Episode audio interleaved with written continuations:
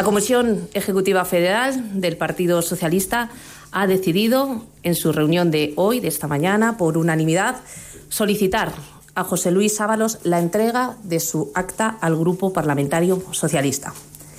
Sabemos que José Luis Ábalos no está investigado, ni señalado, ni imputado, ni su nombre figura en la investigación que todos ustedes conocen.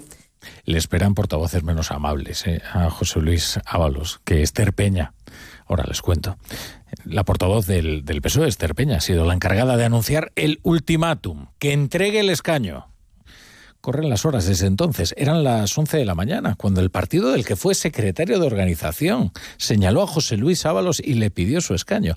Ahora ante Ábalos eh, se abren dos caminos, rendirse o resistir. Hombre, si hace caso a su jefe, pues eh, dirá que la capacidad de resistencia es casi la virtud más elevada de un político. Parece decidido, desde luego, a esto, ¿eh? a lo segundo, a resistir. Sí, sí, sí ha concedido algo, ¿eh?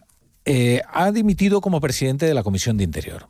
Con lo que al menos, al menos, Ábalos le ahorra a su partido la temida imagen del, del miércoles, esta de, del exministro presidiendo la Comisión de Interior, nada menos. Pero el escaño, el escaño no lo entrega. Y la razón es que para él supone la muerte civil aparte de asumir la culpabilidad eh, directamente, en este caso que se está investigando. A ver si conseguimos explicarles las razones por las que Ábalos podría resistir. En primer lugar, aclararles que la presidencia de una comisión es una, una solución bastante frecuente que se le suele buscar a los ministros cesantes para que tengan un sueldo más apañado. Esta es una convención de la política española, no es una cuestión del PSOE, ¿no? que le dan esta forma de pensión adicional a los exministros. Verán cuántos hay presidiendo comisiones. Una cosa es renunciar a eso y otra es asumir la muerte civil, porque Ábalos, si entrega el escaño, no solo se va al paro, es que además lo hace después de asumir toda la culpabilidad por un caso de corrupción del que todavía falta todo por conocer. Y es verdad que fuentes socialistas señalan que alguna salida tienen que ofrecerle, al menos económica, teniendo en cuenta que tiene que sufragar algunos gastos importantes, eh, divorcios, etcétera, y que y que va a tener bastante difícil el reingreso en la vida civil. ¿Y si Ábalos no entrega el escaño? ¿Qué es lo que ocurre? Pues que se lo va a llevar al grupo mixto. Con lo que la ya exigua mayoría parlamentaria de Sánchez sufre otra merma no se ría, ¿eh? Que si Ábalos se queda con el escaño, es un suponer. El partido avalista tendría los mismos escaños que el Benega y que Coalición Canaria. Ahora imagínense la imagen de Ábalos pidiendo lo suyo para aprobar los presupuestos.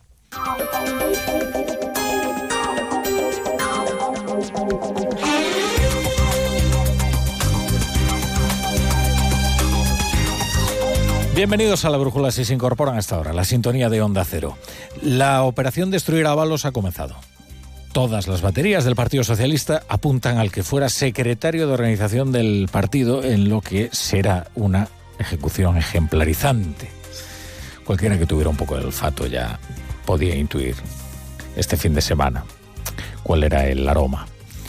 Eh, por de pronto, mañana los periodistas están convocados por el sucesor de Ábalos, Óscar Puente, en el Ministerio de Transportes, que ha anunciado una auditoría en puertos del Estado y Adif para aclarar la compra de mascarillas durante la pandemia. Les decía que Esther Peña no va a ser la menos amable de los portavoces eh, que se lanzarán contra Ábalos. Puente no es, no es un portavoz sutil, no es refinado. Lo cierto es que la convocatoria da la medida de lo que el PSOE le ha preparado a Ábalos. El problema del caso es que no termina con Ábalos, porque hay contrataciones de tres gobiernos con la trama de la que Coldo ejercía como comercial. Esto es, esto es importante. Coldo era un trabajador público que dependía del mando único de la pandemia. El mando único, ¿eh? cuatro ministros. Y eh, era el enlace, presuntamente, y según señala el sumario, con las distintas administraciones para la contratación de eh, mascarillas mediante la adjudicación de contratos a dedo. Y claro, otro problema es que el introductor de Coldo en, la vida política nacional sigue siendo el secretario de organización en Ferraz. Es el bueno de Santos Cerdán. Y, y también que aquel al que el sumario señala como el corruptor todavía permanece en el extranjero. Se trata del empresario Juan Carlos Cueto, que ejercía el control de la firma Soluciones de Gestión y apoyo a las empresas, que resultó adjudicataria de los contratos por 53 millones, que no es que haya huido, es que el inicio de los registros le pilló en el extranjero y parece pues que tiene la misma intención de regresar que Ábalos de entregar el escaño. Yo sí quiero aprovechar aquí para pedirle al señor Ábalos que tire de la manta. Y pedirle al señor Ábalos que cuente todo. Porque le van a dejar tirado. Que tire de la manta el señor Ábalos. Si le vale como recomendación. Borja siempre invitaba a Ábalos si le vale como recomendación a esto que se conoce vulgarmente como tirar de la manta. El PP ha iniciado una ofensiva total y centrará la sesión de control del miércoles en las andanzas de Coldo García. Ha tenido pues eh, semanas más complicadas el Partido Popular, desde luego que está para hacer oposición.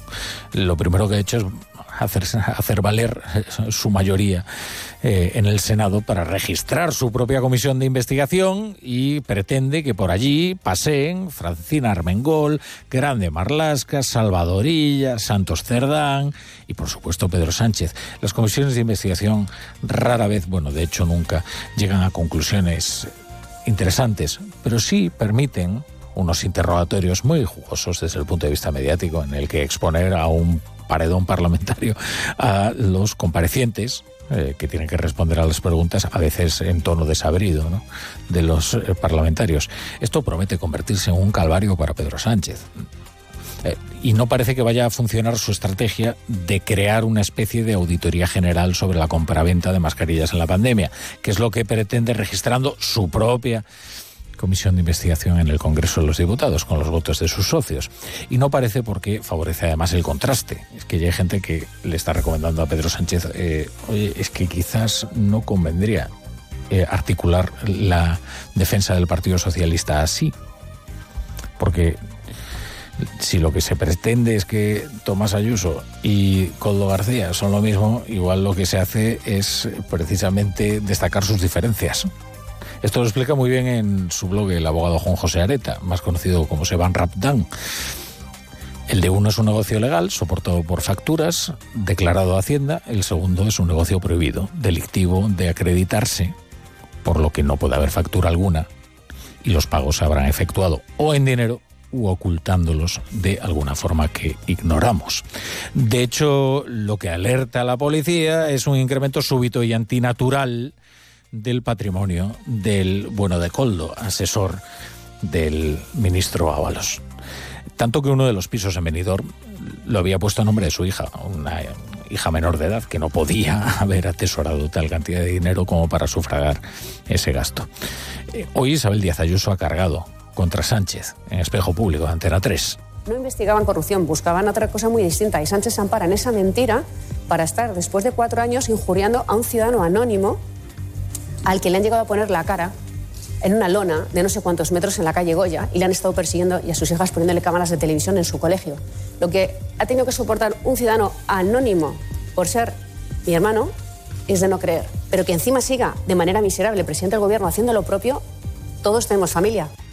una de las peores pesadillas que tienen los políticos es que un caso de corrupción se serialice, como se dice, es que se sirva mediante episodios. Eh, sucesivos y aparentemente interminables en la prensa y que nunca se consuma el ciclo informativo y, que día a día te encuentres con nuevos hallazgos. Eso es lo que va a ocurrir con el caso Coldo, con el caso Ábalos, con el caso eh, Mascarillas.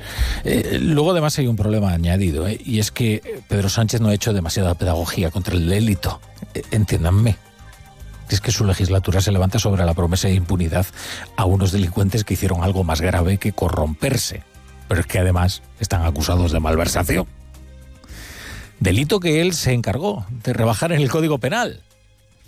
Así que, ¿quién la hace la paga? Bueno, más bien parece lo contrario, ¿no? La policía científica ya ha salido del edificio Ahora se está trabajando en la identificación de los cuerpos y en la otra línea de investigación, si hace falta entrar para una cuestión precisa y concreta, pero lo que es la eh, investigación, lo que es el reconocimiento del edificio palmo a palmo, está hecho, está finalizado.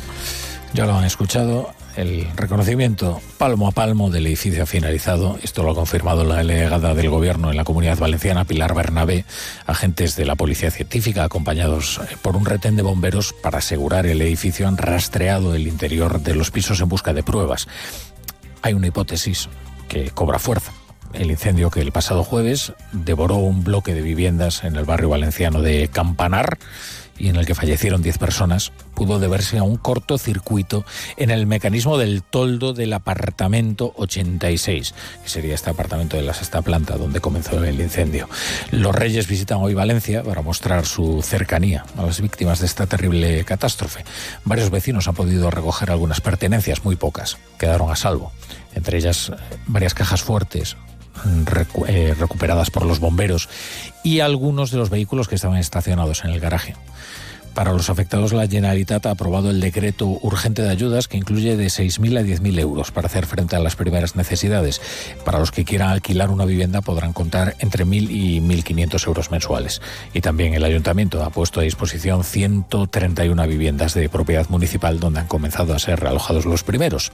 Prioridad, claro, las familias con hijos, personas mayores y dependientes. María José Catala es la alcaldesa de Valencia. Es un plazo totalmente prorrogable y las personas no tienen que tener tener ningún temor a que eh, de alguna manera dentro de tres meses pues no tengan solución, la van a tener y en cualquier caso ahí están esas viviendas, pero es cierto que tenemos que establecer un plazo y además empezar a trabajar en las necesidades reales de cada una de las personas. Y tenemos ahora ya que aterrizar en la situación y el contexto económico y familiar y de vulnerabilidad social de cada una de esas personas. En Onda Cero, La Brújula, Rafa La Torre.